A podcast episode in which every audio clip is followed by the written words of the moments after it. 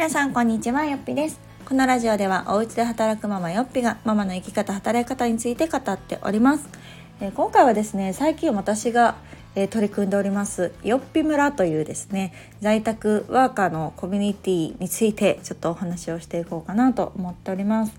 えー、実はですね私、えー、よっぴ村というこの在宅ワーカーさんも今すでに在宅ワーカーさんだったりとか在宅ワークを始めたいっていう方がつながれるコミュニティをね作ろうとしてます。でこれは結構前々からあの企画をしてましてというのも現在私よっぴ式というこのブログ運営のワードプレスのねブログ運営の講座をしているんですがそれが3ヶ月なんですね。で今新しくこうリニューアルして半年間の、えー、コースもあるんですけれども、まあ、今までは3ヶ月で終了していたのでまあこの3ヶ月がですね非常に濃厚で。でみんなとも私も仲良くなれるしその同期同士もね仲間同士もすごくつながっているしでもう始めてからね何年経つのかな3年ぐらい今も経ってるんですけどその今1期から、えー、6期まであってその気をまたいでの交流とかっていうのも非常に盛んになっていてすごくいいメンバーが集まってくれてるんですね。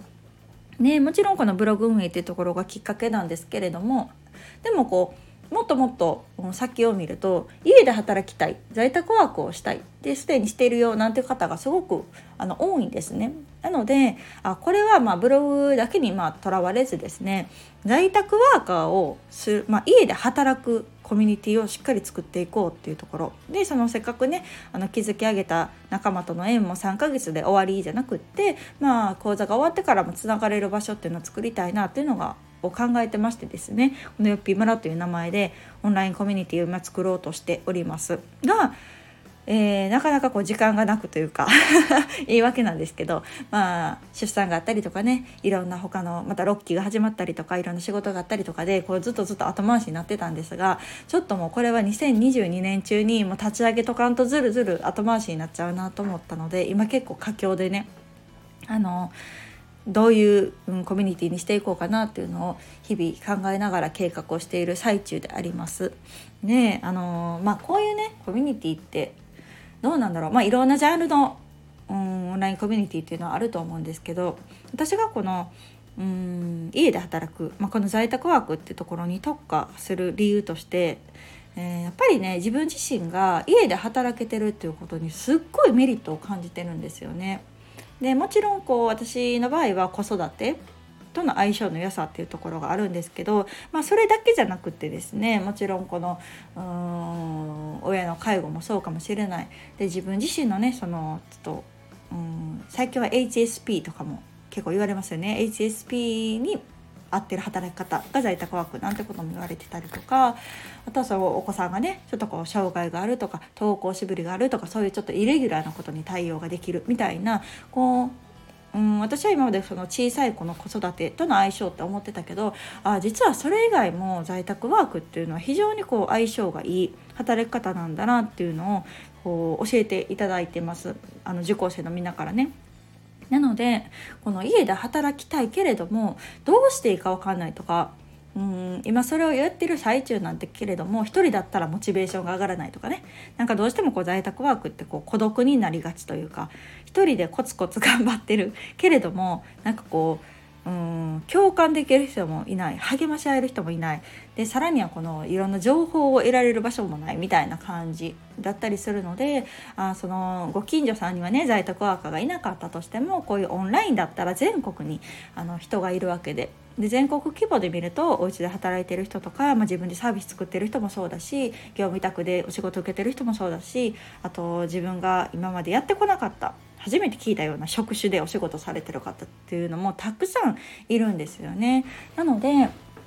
その別に業種にとらわれるとかではなくってもう家で働くっていうところを最大の共通点としてつながれるコミュニティがあったらなんかこうやる気も起きるしで今もうねすでに働いてる方はさらにその幅を広げられたりとか同じように家で働いてる方の話を聞いてなんかこうあ自分はじゃあこんなんもできるかもってその仕事を伸ばしていけたりもすると思うし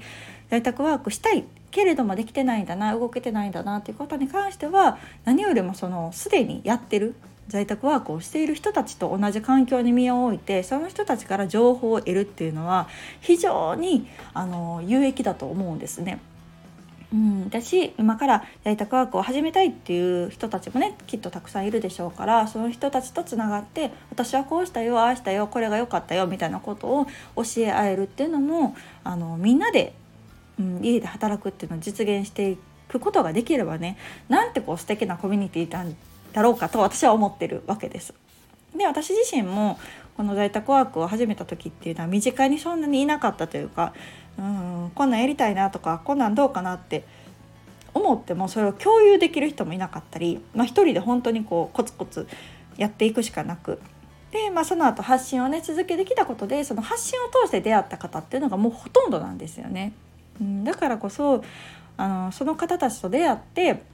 あこういう働き方があるんやとかあ同じ家で働くでもこんな仕事の仕方があるんやとか職種があるんやとかっていうのをたくさん学ばせてもらうことができたしこのエピ式を通してもあこういうふうに悩んでる方がいるんやとかっていうのを知ることができました。うん、なのであの一緒にそれをこう考えたりとか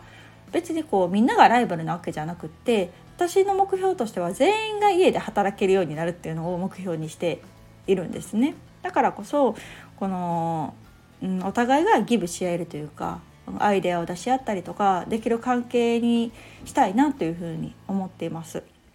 そう結構なんか一人だとねもやもや考えてしまうし同じところがこう堂々巡りになってで最終的には勇気も出なくてやらないっていう パターンになんかなりがちなんじゃないかなと思うんですね。で結局日だけが経ってしまって時間だけが経ってああなんか1年経ってもあんま変わってないなとかずっと在宅ワークしたいっていう思いはあるけど思ってるだけやなみたいなうん、ことになるんじゃないかななんて思いますので、まあ、それを、まあ、この2022年私はこのゆっぴ村っていうものを立ち上げで、まあ、指導っていうのは本格的にはね結局2023年に入ってからにはなると思うんですけど、まあ、この2023年中にお家で働くっていうのが実現できる方がどのだけ増えるのかなっていうところもすごく楽しみだしなんかこううんこのよっぴ村というものが家で働くっていうものがもうスタンダードになるぐらい。むしろここにいたら家で働いてますよねみんな。ぐらいな。そのコミュニティになることによってすごくこう楽しくなるんじゃないかなと思っています。うん。世間ではまだまだこの家で働くっていうものに対して特殊という扱いをされがちなんですけれどもみんなが当たり前に家で働くことができたらうん平日のお昼間に何かこう会議をすることもできるお家にいながらね全国でつながることもできるし何やったら平日のお昼間にオフ会ができるわけですよ。めちゃくちゃ楽しくないですか？なんか夜とかねその休日やったらどうしても子供がおるしなんかギャンギャンとかなるけれども、まあ、みんながそれを仕事をしているっていう、うん、家でちゃんと仕事をしててそのコミュニティ内でのやり取りもちゃんとした仕事になったりとか、うん、有益な情報交換の場になるとかであればねあのまあこれ以上はないというか、うん、私はこういうコミュニティがあったら本当最高だなと思うしそういうところに身を置くことによってねなんか自分自身の価値観だったりとかスピード感だったりとかっていうのもどんどん変わってくるんじゃないかなと思って今コツコツ作ってます。まこの作る作業がまあまあなかなか大変だし、まあ、みんながどういうものを求めてるのかなとかっていうのもあの加味しながらなのでね非常に頭を悩ませることではあるんですけどでもそれをね助けてくれるメンバーがいたりとかそうあの非常にねあの優秀な人たちが本当に多いんですよよっぴ式生でも。本当にこうみんな優秀だしなんか優しいしもうギブし合えるしみたいな本当にね皆さんいい人ばっかりだからなんか助けてもらってばっかりではあるんですけれどもそういう、うん、予備引き生の力も借りながらですね今後みんながあここすごく居心地がいいなとかここにいてたらなんか自分の人生がすごく向上してる気がするなみたいななんかこう仲間うんのコミュニティを作っていきたいなっていうふうに思っております。まだこうできてないのにねこんだけペラペラお話しするのも なんかどうなんかななんて思うところもあるんですけど、まあ、私自身もこうまだまだこう、うん、行動している最中というか全然この完成されているものばっかりではないので今こんなんがしたいなと思うものに対してこうチャレンジをするっていうことが全然私もねあのやっている最中でございます本当に。なのであのみんなの力を借りながらアイデアを借りながら、うん、来年までにはうん、きっちりこう設立ができてねしっかりよっぴ式のメンバーをはじめよっぴ村っていうものに所属してもらえるメンバーが増えたらいいななんて思っております。はい、で最後にですねちょっといい言葉私が最近受けて一番いい言葉やなと思ったのをご紹介します。それがですねよっぴ式のこの6期生のね講座をしている中で受講生がなんかアイデアは一人で出すものじゃないですねって言ってくれたんですよ。でこれがすっごく私は心に響いていやほんまやなと思って結構私はこう自己完結主義で何でも自分でやってしまうんですけれどもなんかこう人に頼んだりするね甘えたりするのがすごく苦手で自分で何でも抱えちゃうんですけど結局自分がこれが完璧って思ったものって完璧じゃなかったりとかうん、するのでこういろんな人の力とかアイデアをお借りした方がよりいいものができるなっていうのは本当にそうやなと感じたのであの私のまた来年度の引き続きの目標にもなるんですけれどもこのゆっぴー村を設立に向けてもですねあの自分一人でやるんじゃなくっていろんな人のアイデアをいただいてですねより良いものを作っていけるようなコミュニティサイトにしていきたいなと思ってますのであの現状はねよっぴ式生が参加できるっていうようなコミュニティで、まあ、おいおいどうするかっていうのはちょっと検討なんですけれどもまずはその私の講座を受けてくれたよっぴ式生が満足できるようなあのコミュニティを作っていきたいなと思ってますのでまたあの完成した暁にはですね自慢をさせてください。このラジオでもやっとできたよっていうところをあのご報告させてもらえたらと思っておりますのであのぜひそれまでお楽しみにというか私も頑張ります。ではまた次回の放送をお楽しみに。さよなら。